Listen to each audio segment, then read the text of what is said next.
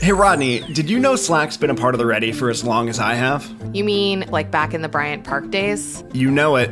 Even when there were only a couple of us working out of a cafe in Midtown, Slack is where we came together to tackle the future of work. Over eight years later, we're fully decentralized across eight time zones, and we still do it all with Slack. That's right, because it's the AI powered platform for growing your business, keeping your teams connected, and making work legitimately simpler. Now you can get up to speed on a new project with one click summaries or find exactly what you need when you need it with an AI supercharged search function. It makes your day to day easier and gives you the freedom to focus on what really matters your future. Grow your business without the grind in Slack. Visit slack.com to get started.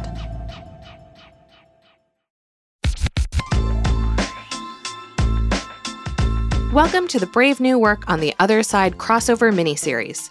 In these short episodes, we talk with Chase Chapman, builder of DAOs and host of the On the Other Side podcast about organizational design for Web3.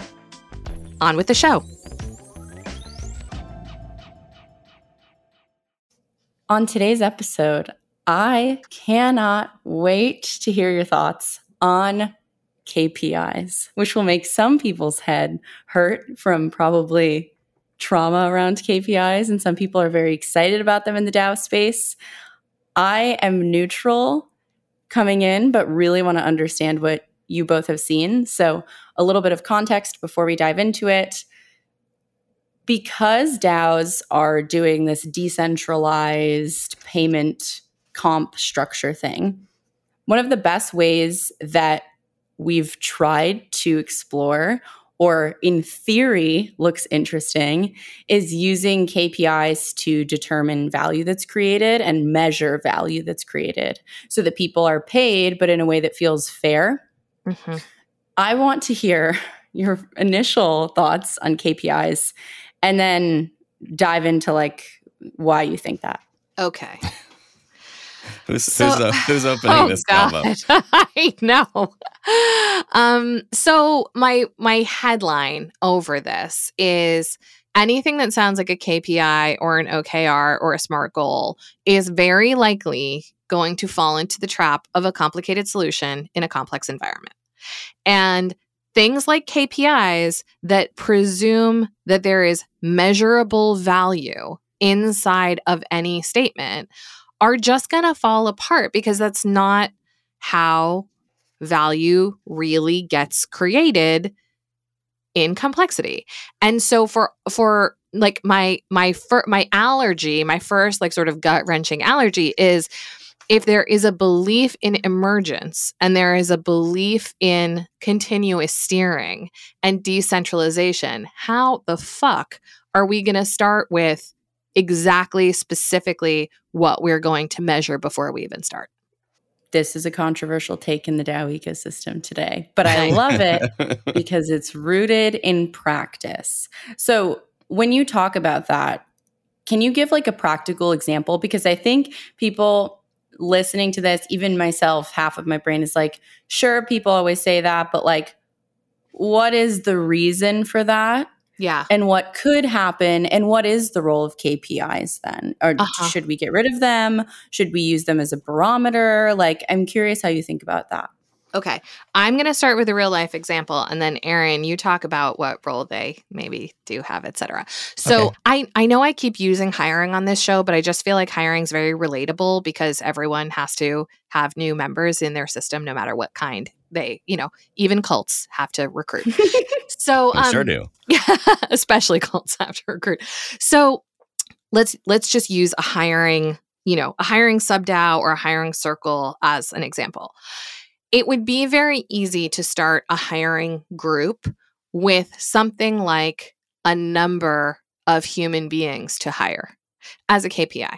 Like our metric is that we bring on one new member, 10 new members, 1,000 new members each month. That would be a very traditional KPI, you know, time to hire, cost per hire, number of hires. These are very traditional KPIs in the talent acquisition space. The downsides of those kinds of KPIs are what is the hiring circle really meant to do? Is it a body shop? Is it meant to just produce human beings regardless of fit or quality or pacing or learning or changing the kind of members that we think we need over time? And so rather than starting with how many or a quantifiable outcome, I would start with the principle of what is this hiring sub DAO trying to do? And if it were perfect, what would it be doing? And what that what's more interesting to me than any of the KPIs that I just mentioned are, are things like, you know, when when Sharon and I instantiated the hiring circle at the ready, the main purpose was to figure out what the future of work version of hiring was. Because what we knew is that if we did that, and if we built, and, and our sort of second principle was to design for equity and inclusion. And we were like, if we figure those things out through experimentation, we'll be able to hire as many people as we want to forever. So, like, mm-hmm. rather than saying we need 10 members, hiring circle, your KPI is 10 members, the more interesting move is the hiring circle is going to figure out the future of work. And then we'll be able to have members for days. And so now the question to Aaron is like, so then how do we measure the success of that? Like, do we just take Rodney's word for it that she's figured out the future of hiring Always. and work? That's, I mean, that is the KPI is does Rodney say it's working? We're yeah, good. Then it must be working. yeah. I mean, I think, I think just to double down on what Rodney's saying, it's true that essentially when you're trying to run any organization based on instrumentation, you're creating a model of reality. And all models are wrong but some are useful. So the question is just like, what are there things we can measure that might be useful? We talked on a previous episode about Goodhart's law and the idea that when a measure becomes a target, it ceases to become a good measure. And that's because it's going to do all the things Ronnie just said. It's going to cause people to game it or or run astray of what they're actually trying to do at an impact level. And so I think just really sitting and meditating on that is important. And actually, actually, there's a Zen monk that had a quote about this too, who said, "A finger pointing at the moon is not the moon."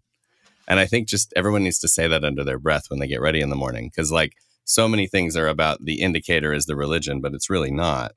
There's an organization in actual living practice with tens of thousands of members that has taken this to heart, and that's Buurtzorg which mm-hmm. is a mm-hmm. Dutch healthcare system. And where they came from was this healthcare system where everything was KPI driven. So if you think of traditional healthcare, it's time for service, how long do they wait, how many milligrams were administered, how much did it cost, what's the bed rate, like everything is measured down to the minute and the second. And nurses are basically shuttled around as machines or automatons in that system. And so, what Joost de Blok, the founder of Buurtzorg, did was look at the system and say, actually, what nurses and healthcare providers really want to do, and this is a, a home healthcare system, um, what they really want to do is is just help people get back on their feet and provide health. This is a service. This is a calling. It's not, eh, you know, this is not filling out TPS reports. And so when they built the organization, they basically built it on the idea that there was a vision of helping people get back on their feet and making sure that they're sustainably autonomous. So, like when we're done working with someone, they've recovered and they have their autonomy back, which is sort of like a North Star metric, but it's not something that you can just easily put in a spreadsheet. And then they got rid of all the other measures and basically said, you do what you think you need to do to serve this bigger ambition or this bigger goal. And the pods of nurses in Buurtzorg, of, of which there are more than 15,000 now, decide everything about how they deliver that care. And in fact, the first thing they do when they work with a new person is spend a couple hours having coffee with them, which would never be allowed in the traditional system because how wasteful, right? But actually, now years later, decade plus later, they've looked at the data and shown that Buurtzorg patients get healthier faster, stay healthier longer, and they save the Dutch healthcare system like 700 million euros a year.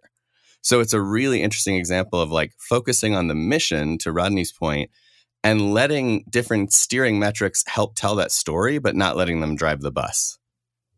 Wow, that is a very good example. And also, some of your lines in there like blew my mind a little bit. Like some of the thoughts that you were sharing. To me, then the question becomes like, okay, that makes sense. There's some sort of case that's like also a business case for saying, let's not focus on KPIs. Is there still a case for measuring and consistently tracking these things? What is the role of that then in the system? Where, like, I'm guessing along the way, they were still measuring some of these things, or did they just completely say, we're not even going to measure at all? So, this I have a couple thoughts, and I bet I bet Rodney has more. My my two immediate thoughts are back to the episode about marketplaces. So, how do I know if a hiring circle is doing a good job? Well, are the teams that need people going outside of the market to get them, or are they going to the hiring circle? Because they have the right mm-hmm. to do mm. either one. So essentially, are are people getting their needs met is as of interest, and if you need to measure that in a marketplace way like that, that's one way. There might be some kind of a feedback opportunity or survey or or way for the people that work with an organization to provide data about how it's going a very hands-on way to do that would just be with a shared retrospective like getting the hiring circle in a room with a lot of the people that work with them regularly to ask questions about how it's going. So you can kind of do the like very uh, subjective thoughtful sense making approach or possibly find a few steering metrics. But at the end of the day if you have a proper marketplace set up the story should just be playing out yeah and and i think that i don't really have a problem with tracking things or looking at literally yeah. any flavor of data. It's just the human tendency to turn that data into a target or into a benchmark that must be exceeded. Yeah. And so to me, it's like, sure, like look at revenue, look at hiring numbers, look at release cycle, look at whatever you want to look at.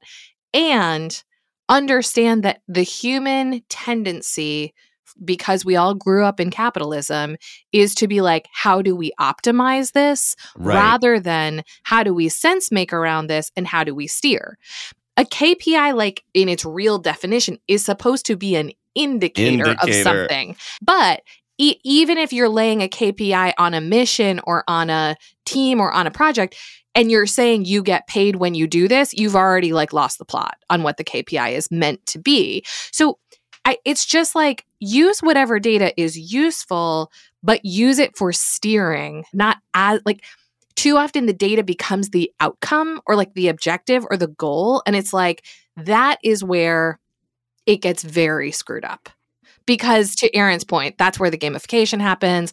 That's where we under resource things. That's where we burn out. That's where we do a whole bunch of things to like press the pedal and get the pellet that don't make any sense for our business.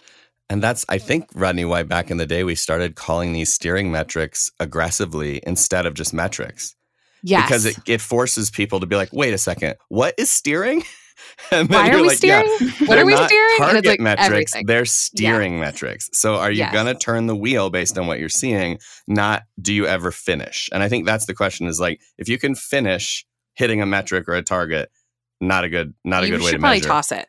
If you can just see it all the time on your dashboard, totally good. It's nice to know what direction you're heading. This is very useful in the context of DAOs. So thank you for clarifying that. And for giving examples of why it doesn't work because sometimes I feel like we're really holding on to our our metrics because we want them to be like the thing that's like the answer to all of our problems. They'll save us. Yeah, but it feels like ultimately what it almost always seems to come down to is actually articulating what we want to do and what our goals are and then letting everything else come from that. Yeah, you're an org designer is, now. We're learning. I, I have my org designer and training hat on. But I think I think you get a graduation cap. well, thank you for another wonderful session. Wonderful teachers for this this little mini org design school we've got going on. This is so fun. I love it. That's another episode of Brave New Work on the other side in the bag.